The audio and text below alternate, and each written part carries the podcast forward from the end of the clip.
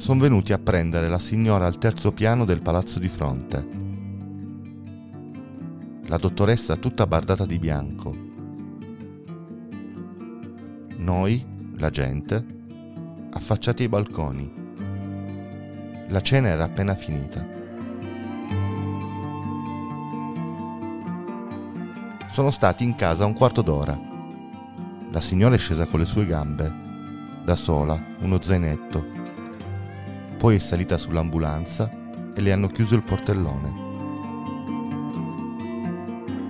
Per un attimo ho immaginato che la dottoressa bardata di bianco alzasse il viso verso di noi, la gente, e ci dicesse a gran voce, ora lei, poi tocca a voi.